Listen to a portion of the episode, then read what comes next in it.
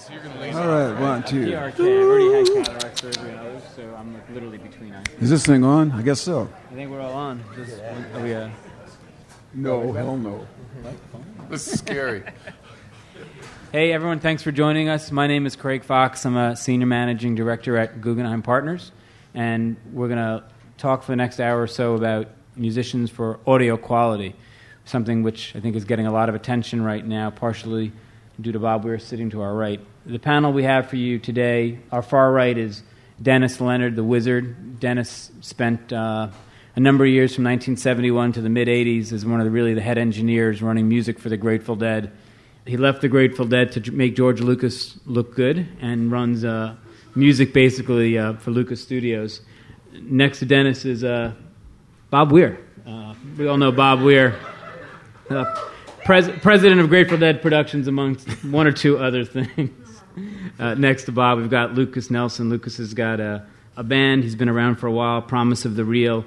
He's recently, uh, his band has been back in Neil Young on some dates recently, and Lukas is going to give us a perspective on kind of the, uh, the younger generation of artists and, and their, their perception of what's going on with music and their audiences and, and how people are consuming and, and, and what this all means for them. And, and to my immediate right, Mike Jbara from Warner Music. Mike is president of ADA. It's Warner's independent music arm, and Mike and his team provide a host of real important services for starting artists and independent artists trying to make their way. With that as a kickoff, I thought maybe we'd start, Bob. You know, the Grateful Dead really were at the forefront beginning when you guys started playing in the in the mid '60s, 1965, at the forefront of trying to deliver to your audiences a different musical experience live. So maybe you could spend a minute or two talking about you know how that evolved for you guys as a band and the beginning of your career to you know more recent days. Okay, well, I've, I've prepared some remarks here. Um, trying to get, uh, basically trying to get uh, 10 pounds of rats into a five pound bag. Uh, so I, I thought I'd write it out. You'll have to, you'll have to uh, bear with me because I, I read a lot slower than I talk. I'm dyslexic in the extreme. So anyway, here's, here's in, a, in a nutshell the Grateful Dead story as regards audio. We started out playing pizza parlors and clubs, a pretty lo fi experience, using whatever PA equipment the place we were playing could provide.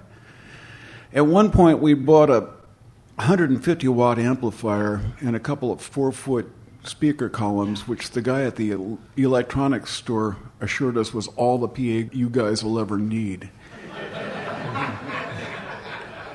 the first note Pigpen played through it with his harp was the last note that PA ever produced. uh, we then went on to playing the acid tests, where, you know, by that time, that, that was a couple months further down the pike, and we had built a bunch of PA speakers expressly for the purpose of playing the acid test, and we'd place them more, more or less randomly around the room, and then the, uh, our friends, the pranksters, would uh, take whatever was coming from the microphones and put it through a series of tape loops. And uh, the, the, the, point being, the, uh, the object being to, uh, to provide a, a, a, disorienting experience for, uh, for people who weren't already profoundly disoriented enough. And we had a lot of fun with that. At the acid test, that, uh, that was where we met a relatively uh, renowned chemist, one August, Augustus Owsley Stanley, who, among other things, brought us to a, an awareness of quality in sound. He took us under his entrepreneurial wing and, uh, and had us ditch our Fender instrument amplifiers and set us up with uh, theater speakers powered by McIntosh uh, amplifiers and preamps and that kind of gear. Um, there was at first, of course, a fair bit of trial and error involved in sorting out what was going to work and what wasn't. I'm pretty sure t- that to this day I, I still hold the all time record for blowing high frequency drivers for Altec Lansing Voices of the, of the Theater speakers, a, distinct, a distinction of which I'm quietly proud. Um, after a while, we went back to using conventional gears for our instruments we were sold on the high, the high quality stuff for, for drums and vocals, and we stuck with it. It's worth mentioning that electric instruments and instrument amplifiers evolved together symbiotically, starting back in the 20s or so. So we were, in the case of instrument and instrument amplifier amplification, we were sort of trying to reinvent a medium that really didn't need us to be doing that. It didn't stop us, though. Um, our pathway with Owsley eventually led to the formation of Alembic Sound, uh, an early high quality sound reinforcement company. Then uh, led to the development of the Wall of Sound, which you may have seen pictures of. And it was behemoth and equally monstrously impractical and easily the best public address system ever assembled by the hands of man. That system demonstrated the validity of linear array sound propagation theory and was clearly audible in breathtaking hi fi miles from its point of origin. It changed the way people thought about concert sound. The system's size, weight, and impracticality, however, uh, caused us to have to knock off from touring for about a year in 1975. In 1976, we slunk back out on the road with regular PA gear and with a small fraction of the, of the previously required crew. Then a couple of years later, I was wandering around the AES convention, the Audio Audio Engineers Engineering Society. En- Engineering Society here in San Francisco, when I heard from around a corner a particularly loud, present, and wonderful sounding violin playing. Only it wasn't a violin, it was a recording of one. The speakers through which it was being played made it sound real, and that was the first time that I'd ever heard a recording sound that real. And that was when I met a guy named John Meyer, the maker of those speakers. He, like Owsley, was another audio and all around genius, and we soon started working with him. His audio systems once again revolutionized concert sound. I still work with him today on forward leaning systems for my studio up in San Rafael as well as for concert sound. And this kind of brings us to the present day. In essence, we have always been intent on presenting the best quality sound possible, music the way we would want to hear it. The higher the quality of the presentation, the more immersive the experience becomes and the more impact the music has. But music delivery systems have changed over the last few decades, most notably in the realm of recording from analog to digital. Uh, it changed from analog to digital. Back when I was a kid, music was recorded and played back in analog. There was none of the convenience of CDs, iPods, downloads, any of that, but there was something else about it. Music mattered more than it does today. Far more. When I was a kid on a Friday and a sat- or a Saturday night, we would go to a friend's house and listen to records all night. That doesn't happen today for one simple reason you can't. Let me explain why. I'm going to go off, uh, off the page here. When a sound occurs in nature, let's say a, let's say a sine wave. That's a sound that doesn't occur much in nature, but this is the simplest illustration. A sine wave looks like this. It produces a, a, a wave, if you can try to visualize this emanating three dimensionally, the waves look like this. When uh, an analog recorder picks that up, it reproduces a sound that looks like that if you look at it on a scope, um, on an oscilloscope. If you try to quantify that, if you try to re- uh, record that in, in, a, in a digital image, what, it'll, what the digital recording equipment will do is it will cut that sine wave into a series of little postcards, basically and facsimilate the uh, the sine wave. Okay, that's fine, but what happens is that goes th- through your ears to your brain, and your brain has to work to reassemble all those little postcards. It's a lot of work. It's tiring. The first, the first digital record I ever listened to was uh, Ry Cooder's "Bop Till You Drop." It was a wonderful record, kind of. Great songs, great performances by great artists. And I got most of the way through the first side. It was it was on a vinyl disc. It had been recorded digitally, but it was on a vinyl disc. Uh, I, I, got most of the way through the first side, and I, I couldn't listen anymore. I couldn't figure out why. And I was tired. I was just tired of listening to it. And that's what happens when you try to listen all the way through a digital recording. Your brain gets tired because it's work. It's now clinically proven that that digital music raises your stress levels because your your brain just doesn't want to work that hard to do something that it should be enjoying. Hey, hey Bob.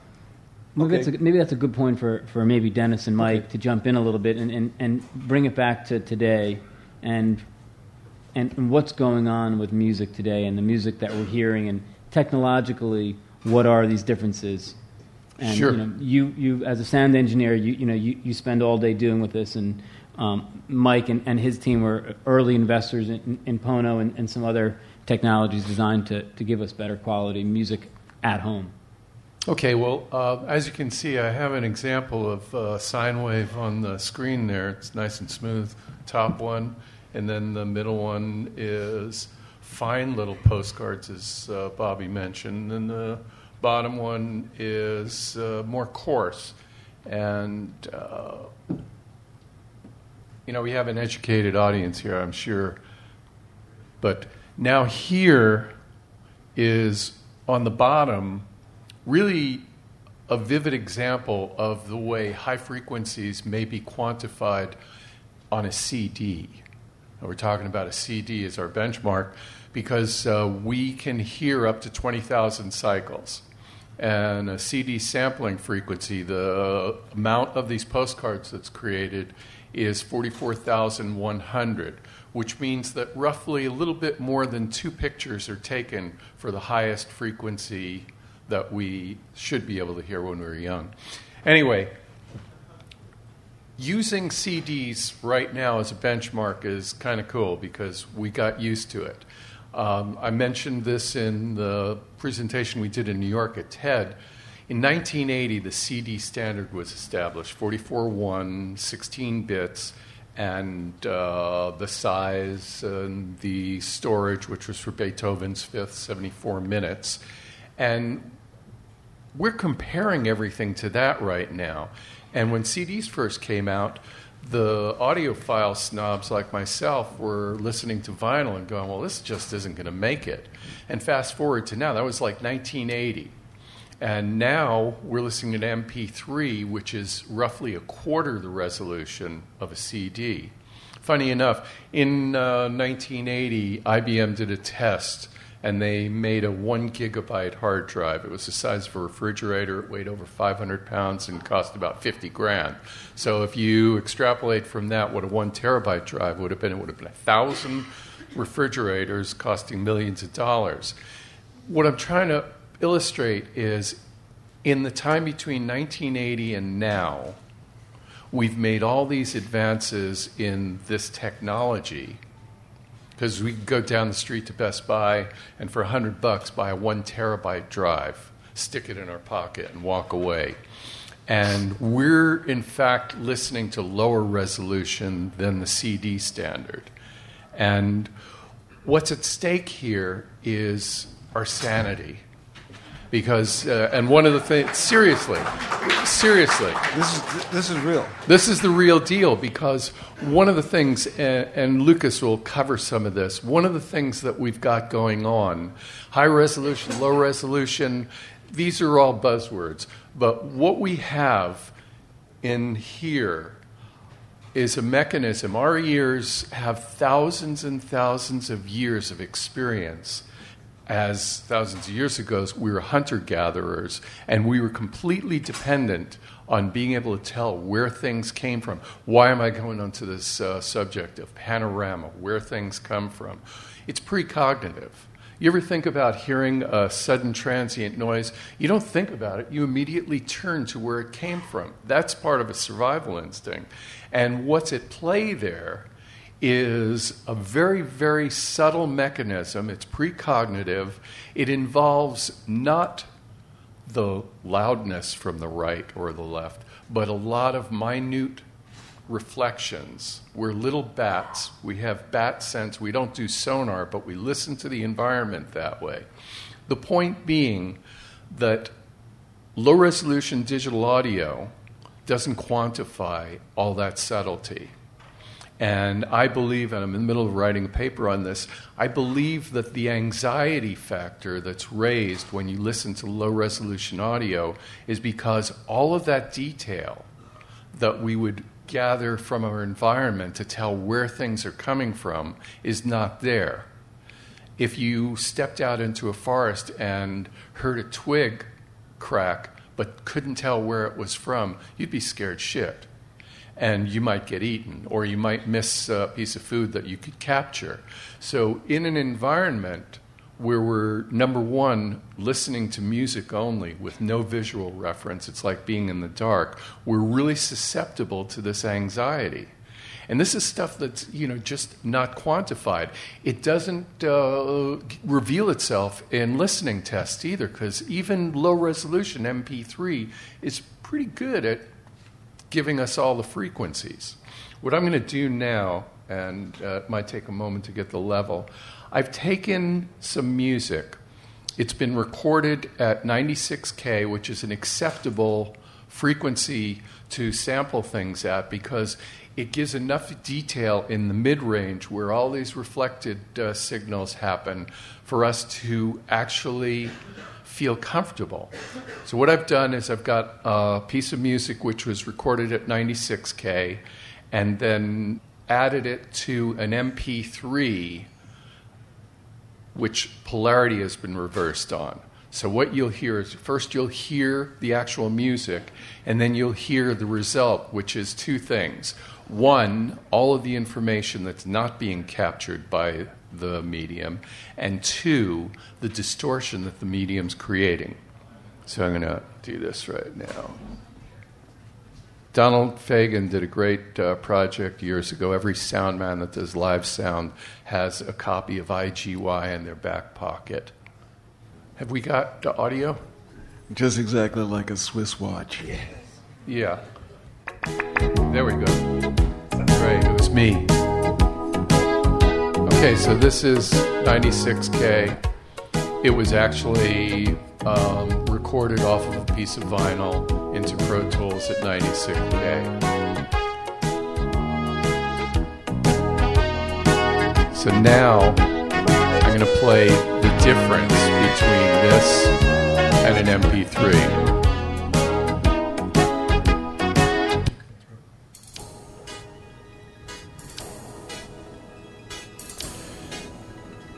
You hear graininess.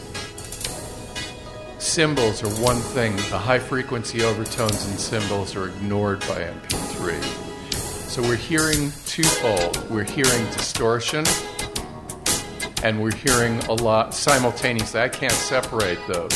So, so explain it a little bit. So this is when you when you listen to simplify it, when you listen to a compressed file, you're hearing two things right now. You're hearing how the music is distorted, and what we're hearing right now is the pieces you wouldn't be hearing. Yes, exactly. This is what got cut out. If you're listening to that same song on your phone, this is what you're not hearing.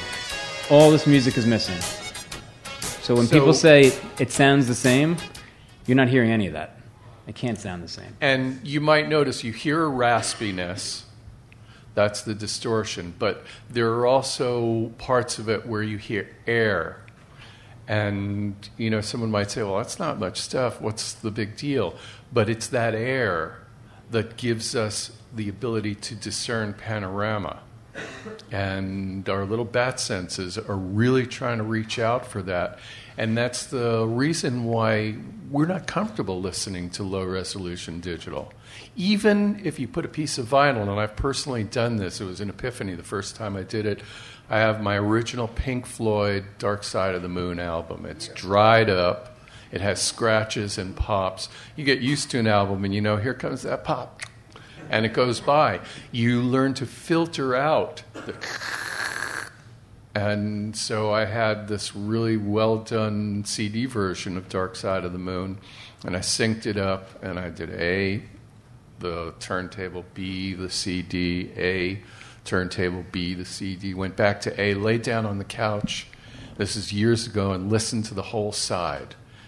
And I went, holy cow, you know, what was that?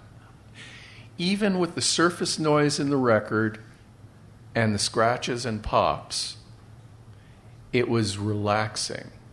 And this is a really important thing because this is a social thing. We used to get together and hang out, smoke doobies or whatever, and listen to music. And kind of like it would probably take a couple of minutes before someone noticed that we were on the runoff groove. hey, will you go flip the record over? there are some aspects of uh, the production of uh, musical projects that I don't think will ever come back because you know there was a gorgeous uh, art form of sequencing the tunes on one side, planning the intermission when you flip the side. That may never come back, but I think the sociology, if we can create high resolution audio that's streamable, that's downloadable and people can share it, then the sociology can go far beyond what we did because we had to run across town to our friend's house to listen to this.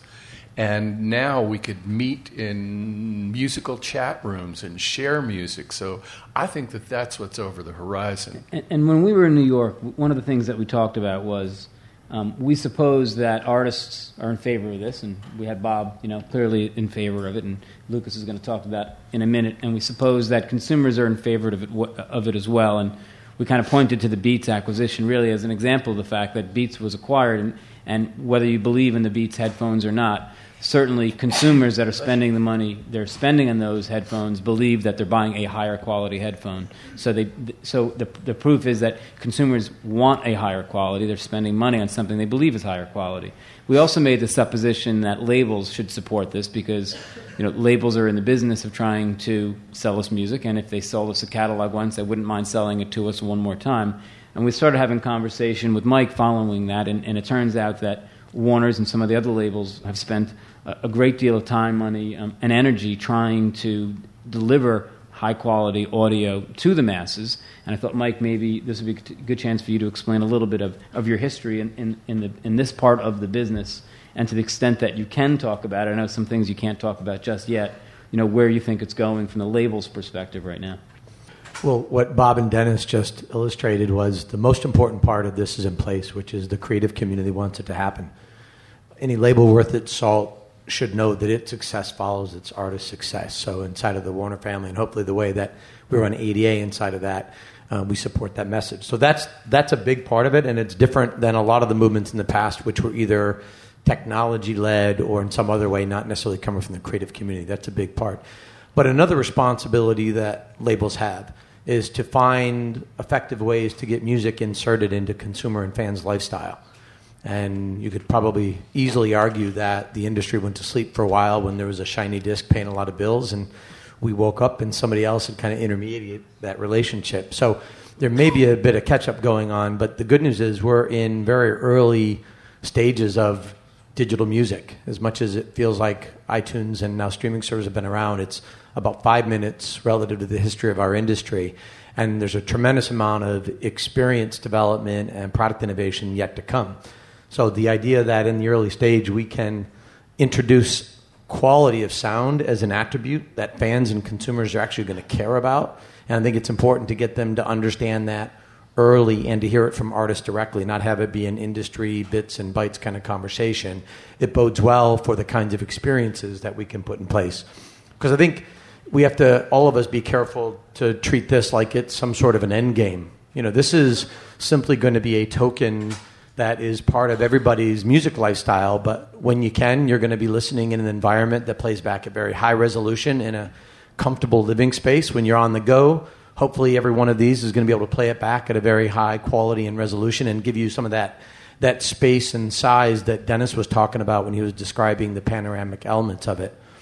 Um, last thing I'll say, and then maybe we can get into at some point how to get the artist message out to consumers, is that all of you in this room, and probably all of us that are at least adjacently connected to the business, we kind of get it, and we're probably comfortable doing the A B listening and being able to hear it. In fact, the more you listen, the better listener you become. And you start to understand, as Dennis was pointing out, it's not so much frequency as it is time and kind of the location of and the space of music. Um, our mass digital consumers, they aren't those kind of listeners right now. In fact, when Warner and ADA have done consumer research on this topic in the past, and we throw out things like, hey, what does sound quality mean to you? The most common responses we get from teen and college age kids are files that play all the way through right? That's quality to them. They don't. That's pretty sad, right? So there's an entire dimension of sound that, that isn't even in the lexicon for them. And the way that we're going to, I think, educate them, if that's the way to describe it, is to have the artist they care about, the artist that they want to feel more connected to, leading that messaging. And not necessarily assuming we can get every digital music fan out there to A B this stuff. Over time, they'll hear it, and I think if we communicate it effectively, they'll be conditioned and pre predefined that they're going to hear this stuff, but it really needs to be something that they hear from the people they care about the most.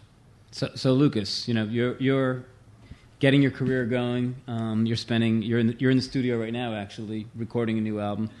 What, what's your take on the fact that the great um, majority of the people that are going to consume your music are going to consume it through through this device and not hear it the way you're recording it?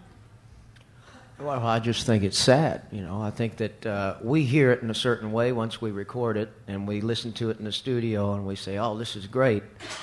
And then, uh, what's interesting to note is that once it becomes compressed into an MP3 file, they're getting five percent of of what we had in the studio.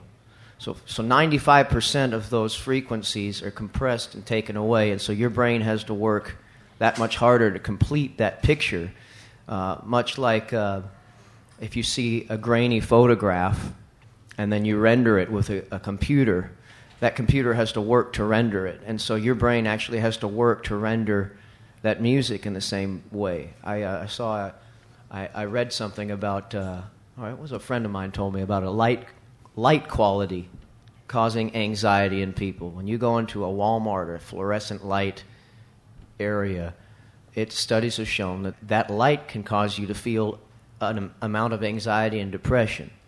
Now, light waves in the same way, natural light is a curved wave, just like in that picture you saw over there. And when it's when it's turned into an artificial wave, it becomes boxed up like postcards. And there are studies that show that the, that boxed up light causes depression and anxiety and teen depression now is a huge deal in in in our uh, in my generation there's there's a lot of young kids that are depressed and they're listening to, to all this music on their headphones and all day long and uh, and uh, it's it's it's kind of scary it's kind of like uh, I like to call it Mick music you know I feel like uh, I, I don't want our our generation to get used to this sound. And you know, I don't want to. I feel like it's contributing to the overall well-being of my generation. I I definitely think that uh, that people there are certain people that are aware of it, and uh, and that's what's. I think we're going to be the kind of the surgeon generals of the music world. You know, we're going to have to uh, we're going to have to let people know this music may cause depression. so, you know. so, so Bob Weir is going to be the Surgeon General of the music world. Bob and Neil and all those guys. Yeah, and, yeah, exactly. This so, won't hurt a bit. Take two tunes. Call me in the morning. So, so Bob, you, you, you built a beautiful studio up, up in Marin, and really state of the art. Um, a playpen for artists, I think, is the way you've described it. And you've spent a lot of time, um, really, since the beginning of your career, but even in, recently in the recording side, trying to get it to sound just exactly perfect. Um, what what are your thoughts on, on the next generation and how we and really I think what the question Mike asked a minute ago, which is, you know, how do how do we bring this message forward? We're in, we're in a room of people that are innovators and in the tech industry and influencers and have an ability to deliver not just 30 million songs in our hands, but 30 million songs in our hand that sound fucking amazing. So, how do we deliver that message? Well, that's the same question that I was going to ask you and Mike, because really, uh, artists, uh, Lukas and I, and uh, Lukas and me, and a number of other uh, folks will have to collude with guys like you, people, uh, kindred spirits, uh, who aren't making the music but marketing it. Um, but guys who got into the business because they love the music. Um, we'll take as many as those people as we can amass at one at, at one time, and uh, and uh, sort out a, a, a, sort of a promotional campaign. I think to uh, address the rest of the music industry, as uh, as as Kraig pointed out earlier. Um, the music industry would love nothing more than to send uh, to sell our catalogs yet again.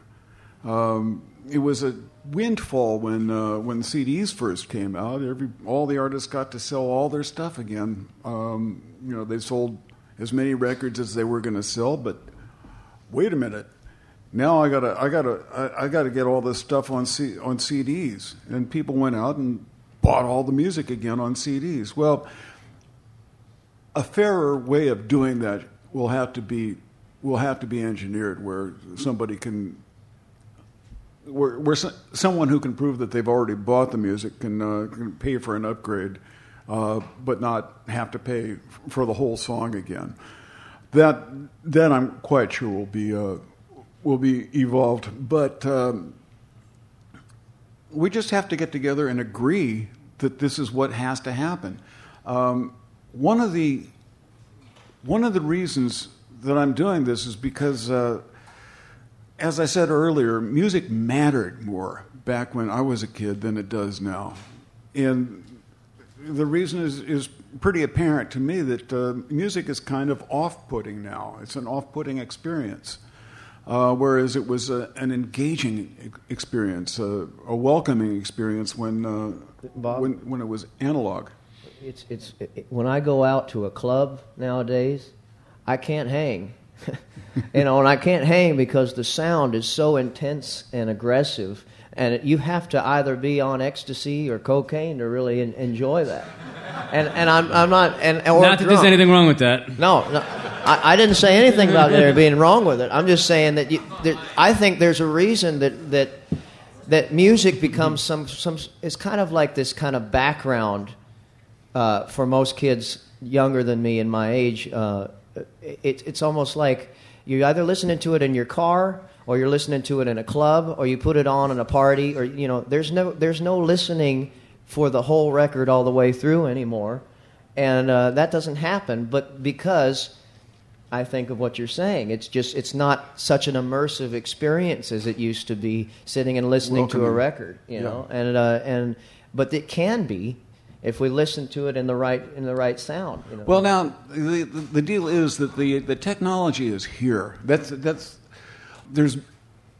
I've just been through a series of meetings with, uh, you know, I'm not going to name the the outfits, but there are companies, you know, internet companies and stuff like that. There are none biggers, and none bigger. I'll just say that. And uh, and when we talked about music dis- distribution, they wanted to provide for you know my my old catalog, for instance. That's what, that's what we were talking about. Um, when I brought up the fact that hey, well listen, um, on my computer at home, I have it set up so that I can get WAV files or uh, or or FLAC files played over a good player and the music is enormously better. Now it's I have to go through a few uh, twists and turns to get there, a few hoops, but what I'm looking for is somebody who's who wants to take this on and streamline that process and uh, and then I'd be really happy to uh, to partner up with that outfit and and uh, and, uh, and and provide my old music, my old catalog. And I just got blank stares from them. Hmm.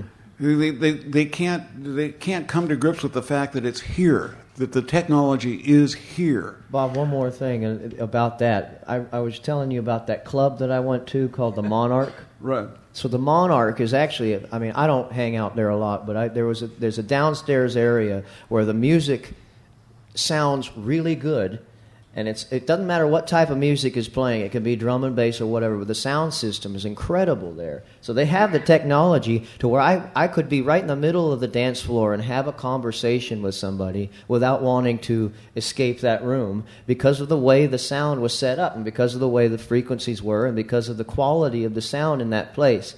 I could hang out there and still talk to people. And if that was a widespread thing, I think that uh, that it, it, would it would be beneficial to everybody. They're probably playing uh, vinyl discs or or or recordings, high res recordings. Exactly, high, high digital resolution recordings. I mean, I talked to the guys that had that sound system. It's state of the art, but it's uh, so it's out there. I think so. You know, it, it, it, it's it's it's pretty real. Yeah. Um, so there's there's really sort of this massive inertia in in not just the music industry, but the tech industry in general that we need to overcome. Uh, there's one of the things that we have to deal with is uh, this business where you know music industry people are and, and, and tech industry people are, are more or less adopting the position well yeah the kids they, they love this shit. You know they're buying it. What's the deal? What's the problem? You know. Can i take a shot at that? Yeah please uh, you know, this is, I guess, to inspire many of you guys that are sitting out there also. We've let convenience be the reason not to deliver quality, right? And part of what you guys are describing is that the technological barriers don't exist anymore to use that as the excuse. So we can do it, we can make it as convenient. Yeah. And it's time, I think, to get everybody organized so that what your your revolution that you and Neil and others have been talking about is actually implemented. That's a big part of our responsibility is to make sure it gets out into the marketplace, and we work with retailers and technology companies to make sure that that gets delivered. And there's good examples, maybe not in North America quite yet, but certainly even in Europe, where higher resolution streaming services have been able to get pretty substantial adoption, not just the audiophiles, but right. the mass consumers. Because I think for this to have the impact that you're describing and all your peers are interested in, it's got to go into the mass consumer. This can't be something that is just an audiophile story. Audiophiles like things difficult, right? I mean, people have fun complaining about how hard it was and therefore how proud they are that they were able to make something happen. This has to work for everybody that's involved in music, whether they're a fan, somebody that just discovered the dead for the first time, and everybody in between. Well, and people don't have, even have to know what they're getting. Like you don't, you know, the the the general consumer needs not to know what the quality of music is. Only we need to know, and the people that are producing it, that we're producing the best quality for them. Because some people aren't ever going to care or know well what they're getting, but we may be contributing to their anxiety and depression. So it's our responsibility as musicians and as uh, as music uh, industry people to give them the best quality. I agree that we don't want to burden them with having to understand the right. engineering yeah. of it, yeah. but just like there are music fans that are huge digital and huge vinyl fans. Yeah. In fact, people that are digital overperform in vinyl. There's a choice and then there's an understanding and a knowledge they have about those different experiences. Yeah. And so, even if we just turn it into a more rule of thumb anecdotal difference, Yeah. I do think we want them to start to appreciate Sure. different audio experiences in different environments. So, if they're in a place where they can play it back Right. through really high quality loudspeakers, they do it. And if this thing Right. ultimately allows them to be the controller for that, Right. fantastic. If they're on an So- exercise machine, that's another experience. So, But we'd so want them to we've get- got so we've got a few we've got a few minutes. Um, we'll take uh, some questions. I think this is probably a good a good, chance. Um, a, a fair warning: I'll be answering any Grateful Dead related questions. So be careful. What about what about the Pono player? Okay. The, that he we would have a way to get the. I think right now the wall is our device. I have to take all my FLAC files and turn them into Apple lossless just to hear them in decent quality on my phone. If I had that Pono player or another player, I could just throw my FLAC files on there and I'd have it. I just played 96K through iTunes. And it's, it's already here in many ways. The Pono player is a device, but it, it's already here. I think that's one of the things people aren't aware that you can do it. And you know, one of the other things that is already here is the medium already is inexpensive. You can get a 32 gig SD card, which is one of the things the Pono player uses SD cards on 32 gigs, which is twenty dollars.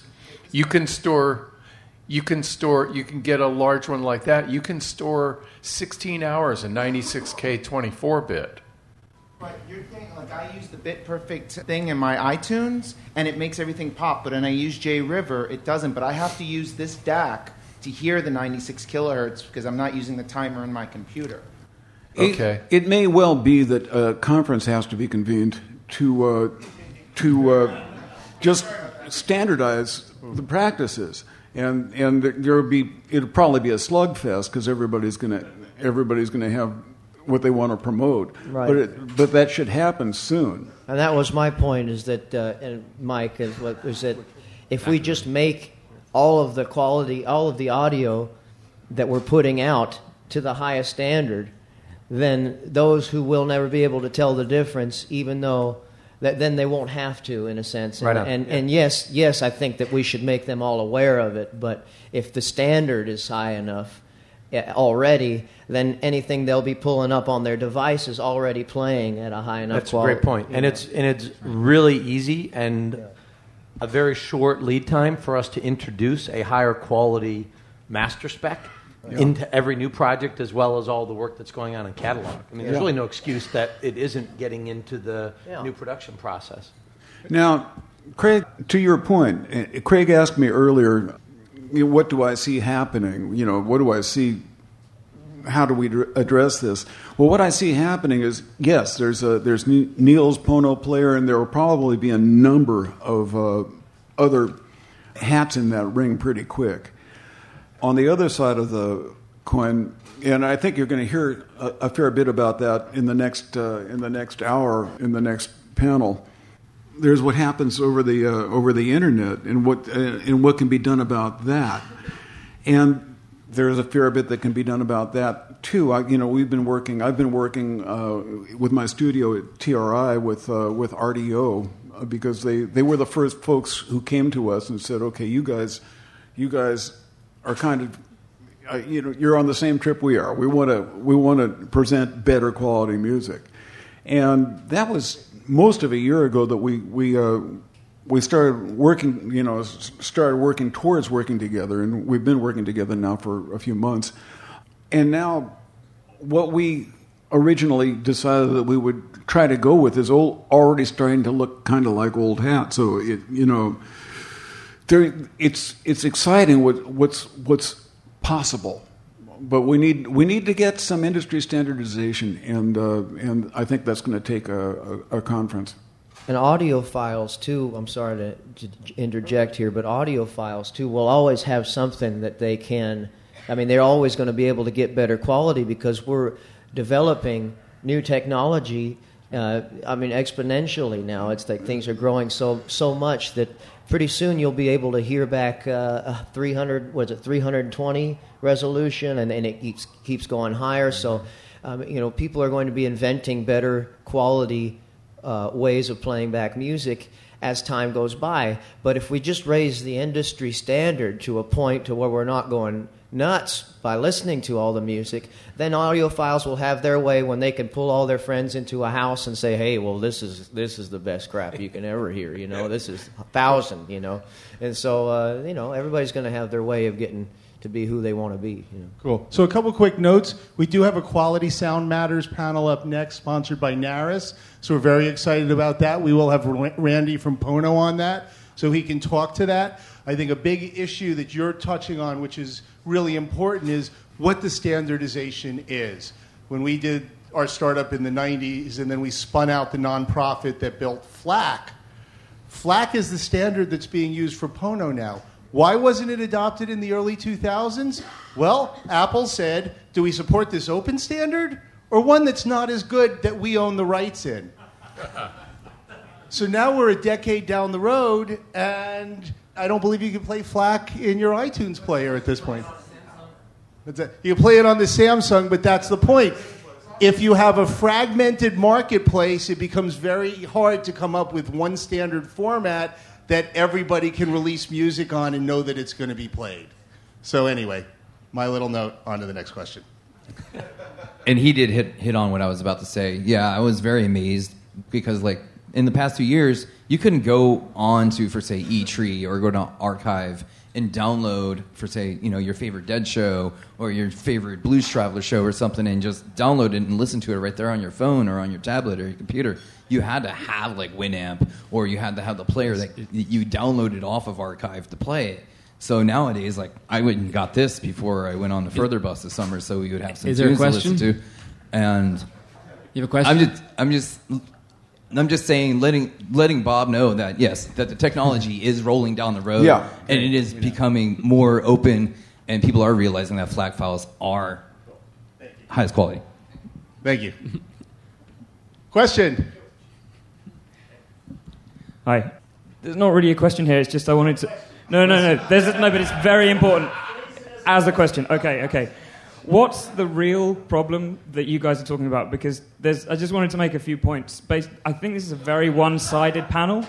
Like we've not really had much real science to back any of this stuff up. I mean, I think the fact that you're equating depression to people listening to MP3s Well, I'll tell you really, why. No, really, really has to be treated with care. Okay, the question is, what's the problem? And I get what first, you're And second of all, we've got we've got mastered for iTunes. That's great. If you really cared about people getting better quality experience, you would encourage them to buy a better pair of headphones rather than a Pono player. And the the argument that Well, that Beats doesn't- headphones. Yeah, hold on. Yeah, but I'm just saying, I would, I would recommend that everyone in this room who's been listening to this goes and educates themselves about what actually makes a better listening experience, because I don't think it's what these guys are talking about. Yeah, but you, you let me let me address to you both of those. Okay, all right. I, I understand what you're saying, and it's a valid it's a valid point. Okay, when you look at a light wave, and here's a study that has been proven to cause anxiety. Artificial light looks exactly the same when broken down as a digital low quality sound wave. An artificial light wave looks exactly the same as a digital low quality sound wave. And that has been proven to cause anxiety and depression. Now, yes, there may not be a way to study that, that this music causes depression at this point, but, but listen, uh, that's what I'm going to tell you. So if light has that if light has that effect on people and causes anxiety, then the worry is, and the theory is, that why would sound waves, when going into the ear and making it to the brain, not have the same effect? A- And especially when people all over this panel and people who listen to music are saying that it's causing them stress and anxiety to listen to this digital. So beyond, beyond that, if you take low resolution recordings and play them back through better headphones, it's not going to change that. You can the you. I- I'm sorry, you know. A Yeah. It'll make it worse, A better quality recording played through a, an inferior playback system is more pleasing to the brain. it's not, it's So- so not yes. the ear, it's the brain. It's the whole ecosystem. If you have better quality recordings through better quality headphones, that's better all along the line. Can we agree with that? All Thank right, you- let's thank go to Brian. Todd. Thank you. Can't we all just get along? Um, I thought I'd pass on some good news in the form of a question. Um, how many here would be more likely to purchase a track if it was labeled as coming from a high quality original master source? Much like in the days of CD when we had the DDD and ADD and all that, um, that helped the consumer to see what they're buying and in a very concise manner. Well, some good news. There's an agreement upon uh, come up by uh, DEG and the CEA to have more adequate labeling of the things that we are streaming and, and downloading. Look for this because it's very nascent. They've picked some pretty odd uh, lettering, but there is a way that they've agreed upon to label original high quality sources. So look for the MQ. MQ will be a labeling initiative uh, that will show what the original, what the file came from. So if you're downloading at a lower resolution, if the original uh, uh, track came from a higher quality source, you'll see MQP, MQA, MQC, and MQD. Those are each sort of describing what original source it came from. What does MQ stand for? Uh, master quality. Okay, master great. quality. Yeah, great. Uh, A being from analog, uh, the D coming from high resolution digital. The idea is that all these have- have come from something better than 44116. So that's something coming about. And I'll put in a pitch for the 5 o'clock uh, session uh, downstairs. And don't forget to check out the high resolution uh, uh, shops that sell and stream in high res. Demand it, pay for it, and it will come. I couldn't find in my email stack here a very, very large document written by a PhD on anxiety and low resolution listening. So if the gentleman that is doubting would like to give me his email, I will forward that to you. Because this is a real document and we're basing what we're talking on on fact, not our stoned out visions. Just as you know as it were. Maybe this is this is real. And in fact if you stuff earbuds in your ear and listen to vinyl versus listening to mp3 it's going to be profound the better the transducer the more you're going to hear the garbage i'm sorry You will that's feel the way it difference. is You will feel the difference, even even if you won't let yourself. you will eventually Uh, you know, I've, I've, I've come across people of your age who just don't want to understand, just don't want to feel it. You know, just get better headphones. That's not going to do it for you. It's not going to do it for We you. got a question over So, there. so, so while, while the, I mean, I, I don't disagree with any of the loss of quality in MP3. I think that's all been established. Some of the stress and anxiety that you guys are talking about, is, does the paper maybe address this? Is any of that attributed to the compression that's put into modern music and production to compensate for? That has something to do with it, yes. The, the less compression, the better, of course. But as a, as a, musical as Wiz- compression, not data file compression. As, as Wiz pointed out, you know, the spatiality is important. If you can't hear the spatiality, that causes stress, especially if you've got headphones on and you're in an artificial listening environment and you, and, and you can't hear and you can't hear spatiality. Your, your brain is looking for it, looking for it, working to find it. And that's work. That's stress. Work is stress. Great. Thank you. Last question, I think, Brian? So I'm not saying this is a good thing, but in 2009, 2011, there were studies that said that young people prefer the sound of compressed MP3 style audio because I mean, a lot of people attribute that because that's what they grew up with. Like I grew up in an age when I downloaded things from Napster at 128-bit MP3, and it sounds like crap. I'm a musician. I understand that, but it's kind of become the sound of this generation, just like analog equipment and, and tube amps and tube compressors all were the sound of the 60s and 70s. And I'm wondering how, what you guys think about like how, how, how you can get around this and how we can change the, the, the path of, of how we appreciate music. It's it's already happening because uh, a good friend of mine works in uh, Metallica's office. She's part of the whole uh, fan club scene. Metallica, when they released uh, Death Magnetic, released it as a CD, downloads all uh, media. They also mastered a 24-bit 96K for Guitar Hero. What's the other game that you play? Right. Yeah. And the office was inundated with calls from these kids playing the game because now they were listening to 2496 and they said, How come the game sounds better than the CD? So it's already happening. And that's one of the interesting things. The gaming community is going to be one of the avenues that helps propel this because now games are huge. You know, in the old days, it was 8 bit uh, FM synthesis loops to do music for games, and now they're recording 60 and 80 pieces on an orchestral stage for games, and they're putting them out at 24.96 because the players will support that. I think your point highlights the marketing challenge in front of us because one of the big differences I think between either That's Bobby's cell phone. That was twenty four ninety six ringtone. Bob's got somebody under the table here. Um, That, that, but that, that was his wife's ringtone.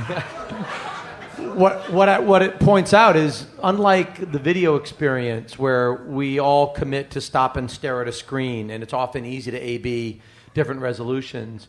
The dominant modality, right, for all of us in music is typically portable and passive while we're doing other things, which means there's not a lot of critical listening going on. And so we're going to need to get to that consumer by getting them to understand this is the definitive version of that song or that recording that the artist they care about wants them to have, There right? bands There's- that do that. There's an element. What's that? Arcade Fire. They they they like to release high quality music. Yeah, and I think I think everybody will. and I, Radiohead. and I look forward to the fact that in every digital channel there are going to be essentially multiple configurations available. Right, what will be seen as kind of standard, and then a master or high quality. And I think by introducing it and then having it be messaged from the creative community, we're going to start to see. First of all, like a lot of things in music, the fans and the cool kids are the ones that are going to go there, and they kind of drive that behavior down into the broader more discovery, you know, less passionate music fans. And that's what's happened with a lot of configurations and change in lots of different media, not just music over the years and over the decades. Great. I think that's it. Thank you. Let's have a big hand for this crew. Yay! Woo! All right. Very cool. We got a couple minute break. Then we're going down to the Quality Sound Matters downstairs. We've got uh, right now actually downstairs Zahava from Google with Ted Cohen.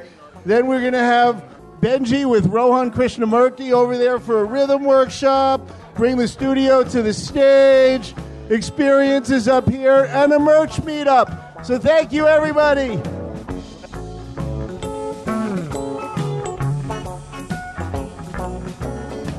My time coming any day. Don't worry about me now. Been so long I felt this way, but I'm in no hurry now. Rainbows in down that highway, where ocean breezes blow. My time coming.